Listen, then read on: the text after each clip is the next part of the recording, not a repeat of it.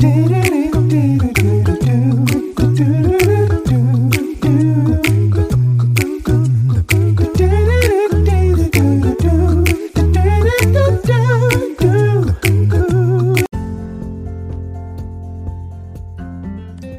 morning, good morning, good morning, and welcome, welcome, welcome to Five Minutes of Motivation, your morning cup with Kimmy. I am your host.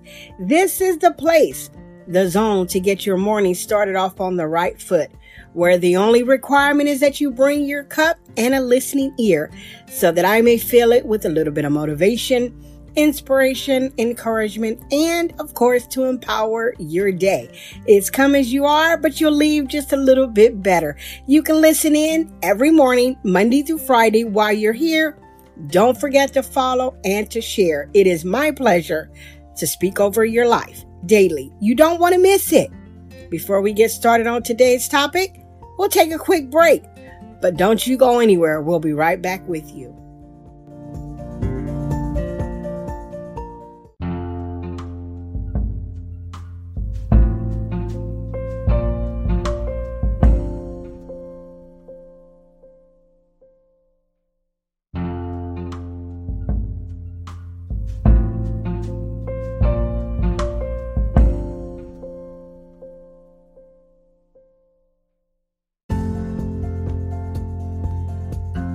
Good morning, good morning, good morning. Grace and peace, everyone. Happy new day. Hey, guys, we are at almost at week's end, and we are definitely at the end of the month. Today is the last day of September. We're headed on into October. I pray the month of September is has been good to you. I pray even that the rest of the three months that we have left in this year that you finish out strong and they are good and God covers and protects you to see you through the rest of it. This is Five Minutes of Motivation, your morning cup with Kimmy, and I am your host. And as I always say, it is a pleasure to pour into your cup a little bit of motivation, inspiration, encouragement, and to empower your day. We've been discussing church talk, and today we're going to continue with that series. We're going to talk about your life is not your own. I know sometimes we like to think we own our lives and and that we can live it however we see fit. But for those of us who have accepted Christ into our lives, we understand that we no longer hold the key to our lives, that we no longer have control of our lives, that we have indeed surrendered our life and we have put our trust in God and in God alone that has great implications because not only did you surrender, but that you decided you made a choice that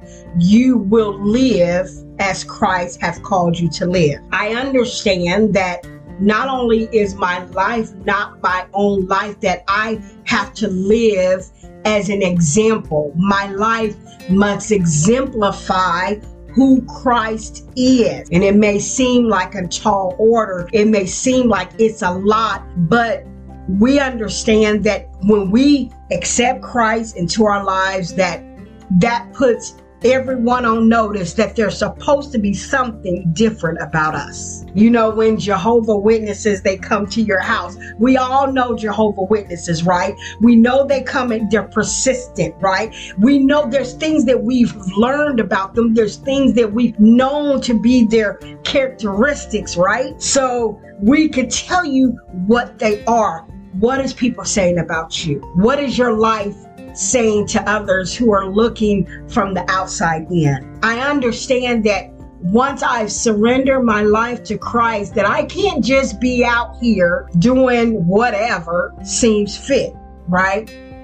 I can't just be out here just acting a plummet fool, as they say, knowing that I am a child of God, that it is God who lives within me, so it is not me that I should be showing, or it is not me that they should be seeing, but it should be the Christ within me. The Bible tells us in Romans 14, verse 7, it says, For none of us live to himself, and no one dies to himself. So it is God who dwells within me. So that gives me a responsibility, right?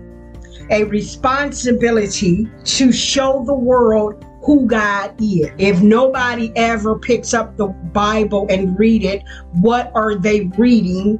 What scriptures in your life are you giving them? Because you are going to be the first picture into this life with Christ. And I don't want to cause anybody to fall. So I have to honor the God in me. I have to honor what He's called me to do. I have to surrender and humble myself, knowing that I have a great responsibility on my life. And the same goes for you. When you accept Christ in your in your life, it's no longer your own. The way you live have implications. The way you talk have implications.